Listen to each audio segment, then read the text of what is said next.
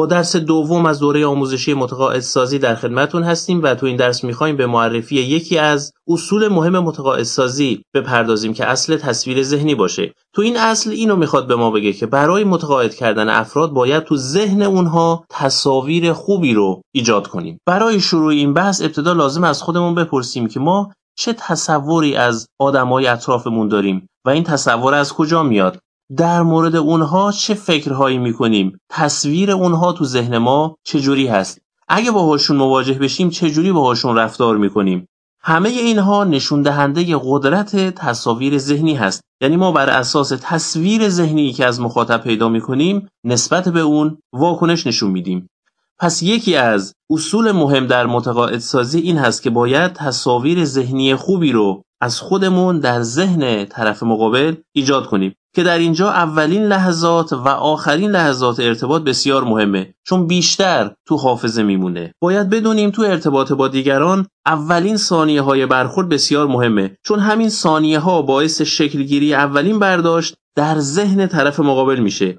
یعنی همین ثانیه های اول باعث میشه که مخاطب یه تصویری از ما تو ذهن خودش ایجاد کنه، یعنی یه برداشتی از ما داشته باشه. این تصویر ممکنه یک تصویر خوب یا یک تصویر بد باشه، اما باید به این نکته توجه داشته باشیم که وقتی برداشت اولیه تو ذهن مخاطب شکل گرفت، تغییر دادنش دیگه سخت خواهد بود، چون این برداشت اولیه به صورت ناخودآگاه روی مخاطب تأثیر میذاره، رو حرف زدنش، رو نحوه رفتارش. به عنوان مثال یه فرد غریبه رو در نظر بگیریم که می‌خوایم باهاش ارتباط برقرار کنیم.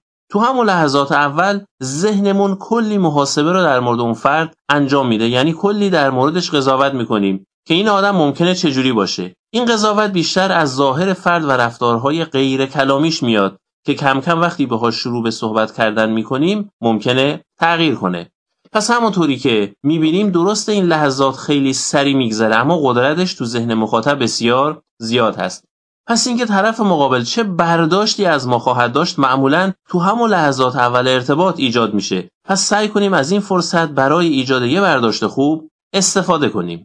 باید بدونیم تو لحظات اول و آخر ارتباط که تو برداشت مخاطب بسیار مهمه، نقش رفتارهای غیر کلامی از گفتار و جملات مهمتر هست. رفتارهای غیر کلامی مثل یه لبخند ساده، سعی کنیم ارتباطمون رو با لبخند شروع کنیم و با لبخند هم به پایان برسونیم. چهره اخمو و گرفته و زیاد جدی در اکثر مواقع ما رو به هدفمون نمیرسونه. سعی کنیم نحوه رفتار خودمون رو کنترل کنیم، نحوه رفتار ما دوستانه باشه، مؤدبانه باشه، بر اساس احترام گذاشتن به طرف مقابل باشه. بی‌ادبی کردن، پرخاش کردن، رفتار مغرورانه، خودخواهی و مواردی از این قبیل تو هر ارتباطی که باشه متقاعد کردن مخاطب رو دچار ضعف میکنه.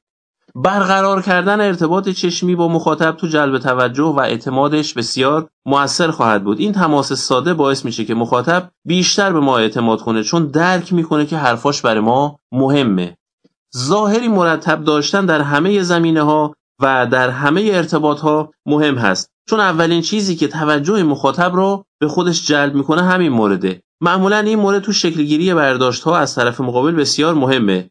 چه تصوری از یه آدم شلخته داریم؟ چه تصوری از یک آدم تمیز و مرتب داریم؟ اگه دقت کنیم میبینیم که بسیار مهمه. اگه فروشنده باشیم ظاهر مرتب و فروشگاه شیک ما باعث جذب مشتری‌های بیشتری میشه. اگه فرزند مرتبی باشیم والدین هم بیشتر به حرفامون توجه میکنن و برعکس اگه والدین مرتب و آراسته‌ای باشیم فرزندانمون بهتر به حرفامون گوش میدن. اگه معلم یا استاد مرتبی باشیم دانشجوها بیشتر به درسمون توجه میکنن. همچنین اگه دانشجوی مرتب و آراسته‌ای باشیم استادا اهمیت بیشتری بر ما قائل میشن.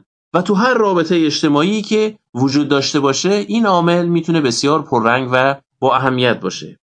شنونده خوب بودن نشان دهنده توجه به مخاطب هست که در موردش جلوتر صحبت خواهیم کرد. نشون دادن توجه به حرفهای مخاطب بسیار مهمه. خیلی مهمه که با تمرکز به صحبت‌های طرف مقابلمون گوش کنیم. حالت‌هایی مثل نگاه کردن به سمت دیگه، حواس پرتی و فراموشی صحبت‌های مخاطب یا فکر کردن به چیزهای دیگه باعث میشه که تو فرایند متقاعد کردن طرف مقابل زیاد موفق نباشیم. نکته دیگه‌ای که در تصویر ذهنی باید بهش توجه کنیم دلایل پاسخ منفی افراد به درخواست‌هاست. باید بدونیم که خیلی وقتا این واکنش آدم‌ها در لحظه اتفاق میفته. شاید برای همه ماها پیش اومده باشه که بعد از دادن یک پاسخ مثبت سریع پشیمان شدیم. دلیل این اتفاق به خاطر تجربیات بدی هست که در گذشته داشتیم. معمولا خیلی از آدم‌ها وقتی با موقعیت‌های جدید یا درخواست‌های جدیدی مواجه میشن نمیدونن باید چی کار کنن و دچار تردید میشن. تو این حالت نگفتن و پاسخ منفی راحت‌ترین و بی‌خطرترین پاسخی هست که افراد معمولا اون رو انتخاب میکنن. تو مقام متقاعد کننده تو اینجور شرایط نباید ناامید بشیم. باید بدونیم که این واکنش طبیعی اکثر آدم‌ها در مقابل با یه درخواست جدیده که با دادن اطلاعات بیشتر و استفاده از سایر تکنیک‌های متقاعدسازی تا حدی میتونیم نظر طرف مخاطب رو تغییر بدیم. گفتیم انسان‌ها معمولاً بر اساس تجربیات ناخوشایندی که از گذشته دارن پاسخ منفی میدن. حالا سوال اینه انسان‌ها گذشته رو چجوری یادآوری میکنن؟ برای درک بهتر این سوال با یک مثال توضیح میدیم. تصور کنیم هنگامی که به مدت طولانی در حال دوش گرفتن هستیم، اون لحظات آخر یه دفعه آب سرد بشه.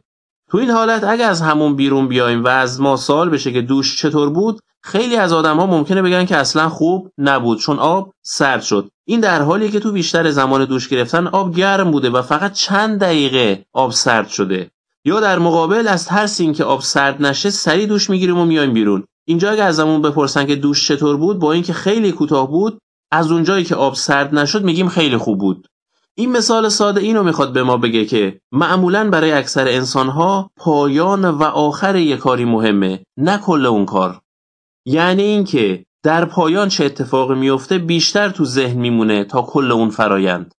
این توضیحات اینو میخواد به ما بگه که انسان‌ها گذشته رو بر اساس آخرین چیزی که رخ میده به یاد میارن. پس اگه به هر دلیلی نتونستیم مخاطبمون رو قانع کنیم، هرگز ناامید نشیم و بذاریم توی فرصت دیگه و مجدد امتحان کنیم. اما چیزی که مهم هست اینه که تو هر موقعیت رابطه رو با پایان خوب تمام کنیم. پرخاش کردن، تیکه انداختن، قهر کردن و رفتارهای از این موارد شانس ما رو برای موقعیت‌های بعدی بسیار کم می‌کنه. حتی بعضی از مواقع که ممکنه بسیار عصبی هم باشیم، بهتر اصلا چیزی نگیم و سکوت کنیم. یادمون باشه تو ارتباط هیچ وقت همه پل‌ها رو خراب نکنیم و همیشه فرصتی رو برای بازگشت و شانس مجدد قرار بدیم. به عنوان مثال اگه مشتریمون ازمون خرید نکرد، موقع رفتنش هم باهاش مهربون باشیم. با این رفتار مطمئن باشیم که روزی دوباره برمیگرده. اگه با همسرمون قهر کردیم، چیزی بهش نگیم که کل رابطه رو خراب کنه. به هر حال دوباره باید آشتی کنیم. همیشه یک راه بازگشت رو قرار بدیم. یادمون باشه تو هر رابطه‌ای پایان خوب باعث ایجاد تصویر ذهنی خوب میشه و پایان بد باعث ایجاد تصویر ذهنی بد در مخاطب خواهد شد. چیزی که در متقاعدسازی بهش احتیاج داریم پایان خوب و تصویر ذهنی خوب هست. پس به این نکته حتما دقت داشته باشیم. علاوه بر گذشته، یکی از دلایلی که انسان‌ها معمولاً جواب منفی میدن مربوط به آینده میشه. پس اینجا ببینیم که انسان‌ها آینده رو چجوری میبینن. انسان‌ها نمیگن چون نمیدونن بعداً چی میشه. به خاطر همین نسبت به آینده نگران هستند. آینده از نظر بسیاری از آدم‌ها مبهم و تا حدی ترسناک به نظر میرسه چون چیزی ازش نمیدونن. تو این جور شرایط اگه دیدیم مخاطب ما به خاطر شرایط مبهم آینده نظر مخالف میده و مقاومت میکنه، سعی کنیم یک تصویر روشن و اطمینان بخش از آینده رو براش ترسیم کنیم تا براش ثابت بشه که درخواست ما در آینده آسیب و لطمه‌ای رو بهش نخواهد زد، بلکه باعث رشد و موفقیتش میشه. مثل اکثر صحبت‌هایی که جنبه انگیزشی و امید دادن داره که البته باید دقت کنیم که همراه با اغراق نباشه. انگیزه و امید دادن باید منطقی و بر اساس شرایط مخاطب باشه که با عقل و منطقش جور در بیاد. پس در مورد دلایل پاسخ منفی افراد اگه بخوایم یک جمع‌بندی داشته باشیم، میتونیم بگیم که این مواردی که توضیح داده شد به عنوان موانع متقاعدسازی هستن که باید اونها رو به موقع شناسایی و کنترل کنیم. یکیش تلخی تجارب گذشته افراد بود که مثال دوش گرفتن رو داشتیم. انسان‌ها بر اساس پایان هر رویدادی قضاوت میکنن که اگه اون رویداد پایان خوبی داشته باشه، دفعه بعد هم اون رو تجربه میکنن. اما اگه برعکس با پایان بدی مواجه بشن، دفعه بعدی سعی میکنن از اون موقعیت دوری کنن. پس اگه برای آخرین بار رفتار بدی رو در مقابل استادمون نشون دادیم، اون رفتار بد تو ذهن استاد ماندگار میشه و تو رابطه‌های بعدی هم تاثیرگذار خواهد بود. یا اگه در مورد دوستمون حرفی زدیم که به شدت اون رو ناراحت کردیم، تو روابط آینده هم شاید دیگه اون صمیمیتی که از ابتدا با هم داشتیم ایجاد نشه. پس خیلی مهمه آخرین رفتاری که تو هر موقعیتی داریم با دوستمون، با معلممون، با استادمون، با شاگردمون، با همسایه و فامیلمون، با اعضای خانوادهمون، با مشتری، رئیس و هر کسی که مخاطبمون هست رفتار مثبت و خوبی باشه که باعث ایجاد تصویر ذهنی خوب از ما در ذهن مخاطب بشه.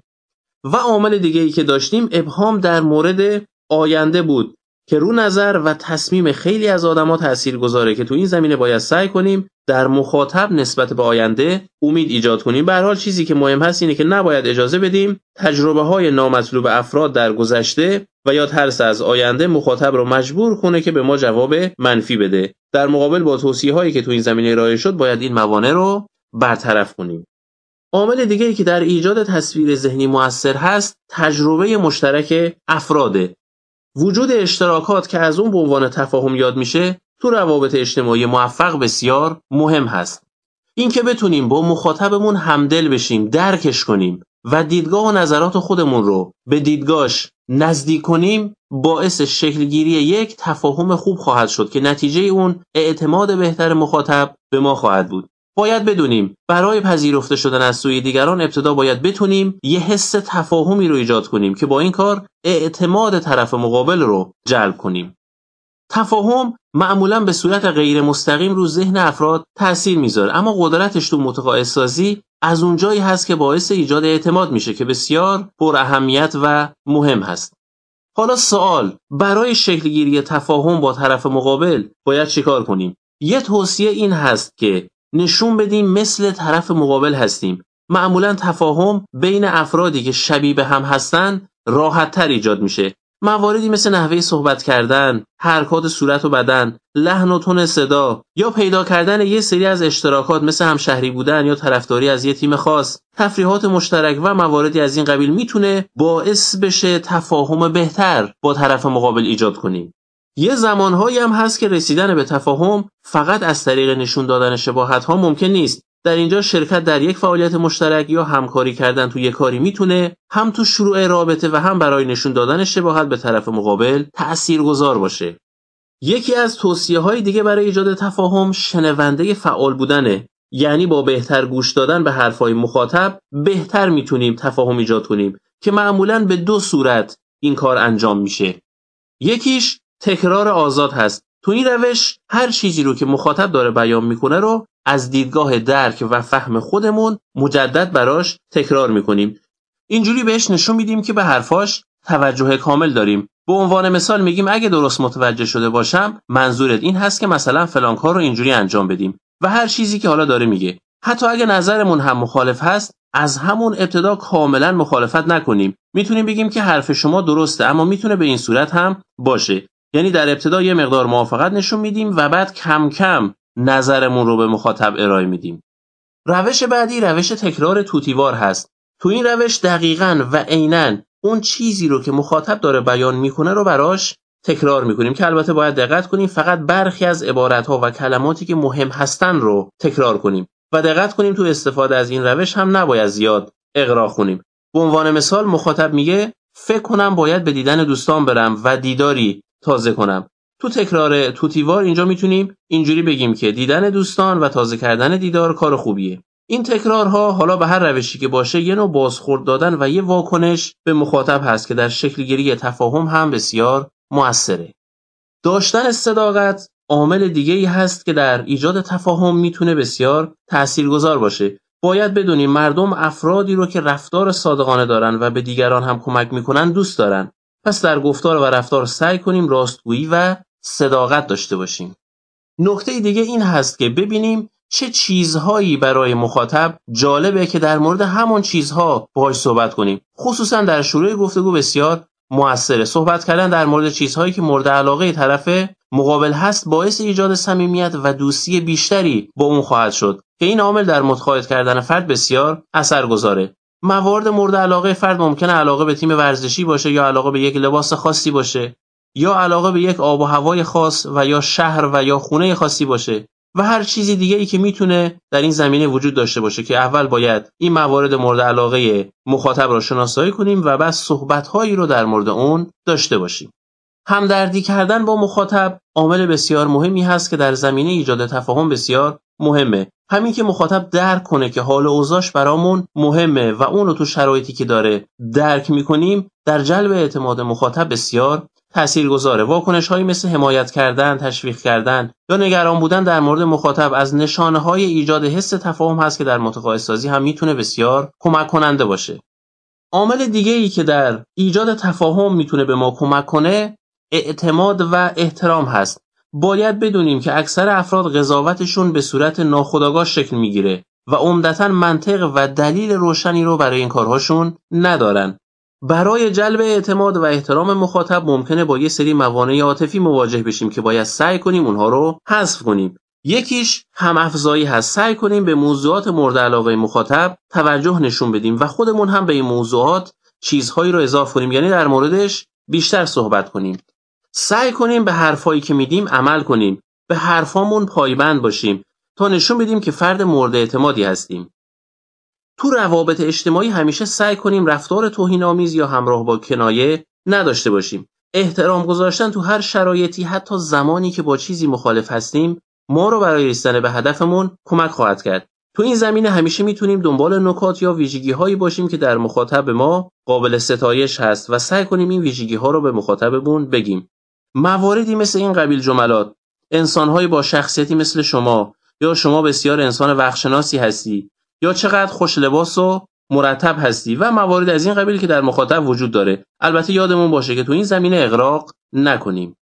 نکته دیگه به کار بردن نام افراد در حین رابطه است. افراد معمولا وقتی اسم خودشون رو میشنون توجه بیشتری نشون میدن. پس اگه زمان دیدیم حواس مخاطبمون جای دیگه است، فقط کافیه اسمش رو تکرار کنیم. جالبه بدونیم انسان‌ها جملاتی رو که اسمشون تو اون به کار رفته باشه بیشتر تو ذهنشون نگه می‌دارن. که این مورد برای معلم‌ها و استادها سر کلاس درس برای جلب توجه شاگرداشون بسیار کاربرد داره. موقعیت مکانی مشترک هم میتونه در ایجاد تفاهم مؤثر باشه. مثل همسایه بودن، مثل بچه محل بودن، مثل همکلاسی بودن یا هممیزی بودن سر کار یا سر کلاس. اگه با مخاطبمون دارای همچین شرایطی هستیم، سعی کنیم از این موقعیت به خوبی استفاده کنیم. یه کار خوب دیگه این هست که مخاطب رو تشویق کنیم تا از مشکلاتش برامون بگه یا افکارش رو با همون در میان بذاره. این کار باعث میشه اعتماد بیشتری نسبت به ما پیدا کنه. باید بدونیم علاقه و بی‌حوصله بودن هر دو مصری هستن و قابل انتقال. اگه خودمون رو نسبت به موضوعی مشتاق نشون بدیم، طرف مقابل هم سر ذوق میاد و اگه بی‌حوصله و بی‌توجه باشیم، طرف مقابل هم از گفتگو با ما دلسرد میشه. پس به این نکته هم دقت داشته باشیم. نکته دیگه این هست که جدای از علاقه نشون دادن به موضوع گفتگو، سعی کنیم به مخاطب هم علاقه نشون بدیم. مثل گفتن این جمله که چقدر خوشحالم که امروز شما رو میبینم، یا چقدر خوبی که میتونم از تجربه شما استفاده کنم و مواردی از این قبیل. همچنین میتونیم با علائم غیر کلامی و زبان بدن مخاطب رو به صحبت کردن تشویق کنیم. مواردی مثل تکون دادن سر، ارتباط چشم و مواردی از این قبیل که میتونیم در حین گفتگو مخاطب رو به صحبت کردن بیشتر تشویق کنیم. خب دوستان، با مجموعه عواملی که میتونه باعث ایجاد تفاهم با مخاطب بشه آشنا شدیم. یادمون باشه این تفاهم که بر اساس تجربه مشترک شکل میگیره، باعث ایجاد اعتمادی میشه که بر اساس اون فرایند متقاعد کردن مخاطب برامون راحت‌تر خواهد شد. عامل دیگری که در مورد تصویر ذهنی افراد باید بدونیم، نحوه قضاوت کردن اونهاست که بسیار در متقاعد کردنشون مهمه. باید بدونیم برداشت افراد از یک موضوع واحد متفاوت هست و اون هم به دلیل اصل نسبیته. بر اساس اصل نسبیت، انسان‌ها وقتی میخوان در مورد چیزی قضاوت کنن، اونو با سایر چیزهای مشابه مقایسه میکنن. به عنوان مثال، اگه یک لباسی بیشتر بهمون میاد، به خاطر این هست که اون رو با لباس دیگه‌ای مقایسه کردیم. یا وقتی میگیم انسان خوش سلیقه‌ای هستی، به خاطر این هست که اون فرد رو با سایر افراد مقایسه کردیم. یا وقتی میگیم کودک باهوشی هست، چون اون کودک رو با همسنای خودش داریم مقایسه میکنیم و مواردی از این قبیل که تو زندگی اجتماعی زیاد داریم. پس قضاوت افراد بیشتر از این که منطقی باشه، احساسی و لحظه‌ای هست. برای درک بهتر این قضیه، یک مثالی رو با هم بررسی میکنیم. تصور کنیم مدتی یک دست خودمون رو تو آب گرم و دست دیگه رو تو آب سرد قرار بدیم. بعد بلافاصله و همزمان هر دو دست رو توی ظرف آب ملایم قرار بدیم. نتیجه چی میشه؟ دستی که تو آب گرم بوده خنک میشه و دستی که تو آب سرد بوده گرم میشه. پس ببینید حقیقت به سادگی تغییر میکنه و تحت تاثیر خطاهای ادراکی قرار میگیره. پس انسانها معمولاً پدیده‌های اطرافشون رو اونجور که واقعاً هستن مشاهده نمیکنن، بلکه قضاوتشون تحت تاثیر اصل نسبیت قرار میگیره. با نحوه قضاوت کردن افراد آشنا شدیم. حالا ببینیم تو متقاعد سازی چه کمکی میتونه به ما بکنه.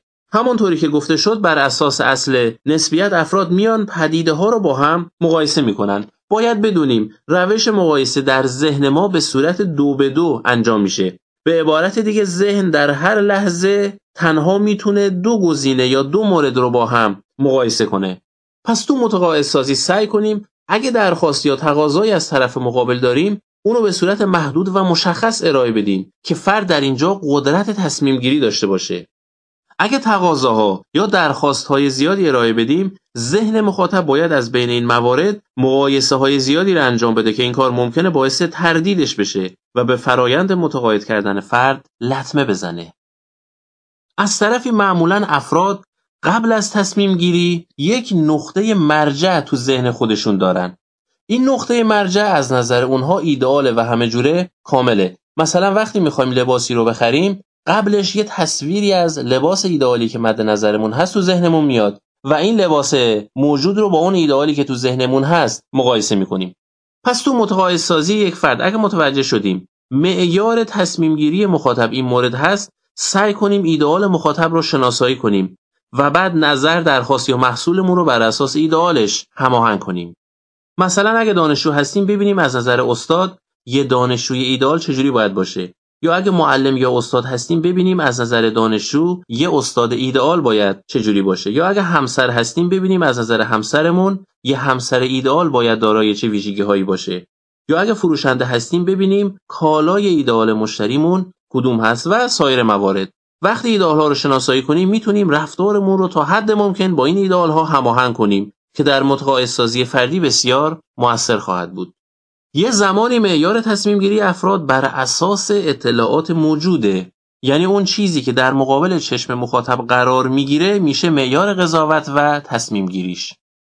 در اینجا ملاک مقایسه افراد میشه سایر پدیده ها یا افراد مشابه. مثلا اگه دو تا لباس ببینیم که یکیش معمولی باشه و اون یکیش زشت باشه، در اینجا اون لباس معمولی برامون زیبا به نظر میرسه. یا مثلا افراد پولدار خودشون رو با سایر پولدارها مقایسه میکنن و بعد به این نتیجه میرسن که ثروتشون به حد کافی نیست و این عامل در نحوه قضاوت افراد بسیار تاثیرگذاره. حالا تو متقاعد سازی چه کمکی به ما میکنه؟ وقتی معیار قضاوت مخاطب اطلاعات موجود باشه میتونیم از اصل تفاوت برای متقاعد کردنش استفاده کنیم که ابتدا باید نحوه قضاوت کردن فرد رو شناسایی کنیم. باید ببینیم معیارش برای تصمیم گیری چی هست که تو ذهنش ایدئال داره یا نه بر اساس اطلاعات موجوده. در مورد معیار ایدئال که قبلا صحبت کردیم، اما اگه معیار تصمیم گیری اطلاعات موجود باشه بر اساس اصل تفاوت میایم دو یا سه گزینه متفاوت رو به مخاطب ارائه میدیم. البته در مورد لیست محدود گزینه‌ها و علت این کار قبلا توضیح دادیم و عزیزان دیگه میدونن دلیل این کار چی هست. این روش معمولا برای فروشنده ها خیلی کاربرد داره. به عنوان مثال فروشنده برای متقاعد کردن مشتری خودش یک کالای بی‌کیفیت رو کنار اون کالایی که دوست داره بفروشه قرار میده، یعنی دو تا گزینه متفاوت رو نشون مشتری میده. اینجا مشتری اگه معیار تصمیم گیریش اطلاعات موجود باشه، اون کالایی که فروشنده قصد فروشش رو داره همونو انتخاب میکنه. یا زمانی که فروشنده میخواد مشتری رو به خریدن محصول گرونش تشویق کنه، اول میاد یک کالای خیلی لوکس و گران قیمت رو نشون مشتری میده که میدونه مشتری قدرت خریدش رو نداره، اما با این کار اومده و انتظار و توقع مشتری خودش رو بالا برده که در اینجا با توجه به اینکه توقع مشتری بالا رفته، گرانترین کالایی که میتونه بخره رو خریداری میکنه و این دقیقاً چیزی است که فروشنده انتظار اون رو داره. در اینجا هم فروشنده دو تا گزینه متفاوت ارائه داده و با توجه به اصل تفاوت تونسته مشتری خودش رو نسبت به خرید اون کالایی که مد نظرش هست متقاعد کنه. یا اگه میخوایم مخاطب کاری رو برامون انجام بده که احتمال میدیم این کار رو برامون انجام نده، اول یه خواهش بزرگی رو مطرح میکنیم که از توان مخاطب خارج باشه. وقتی که پاسخ منفی داد، حالا تقاضای اصلی خودمون رو مطرح میکنیم. در این صورت خواهش اصلی ما کوچکتر از اون چیزی که هست به نظر میاد و مخاطب اون رو راحت‌تر قبول میکنه. در اینجا هم شد ارائه دو گزینه متفاوت. خب دوستان، به پایان درس دوم رسیدیم. تو این درس با نحوه ایجاد تصویر ذهنی مثبت و کاربرد اون تو متقاعدسازی آشنا شدیم. امیدوارم مفید بوده باشه.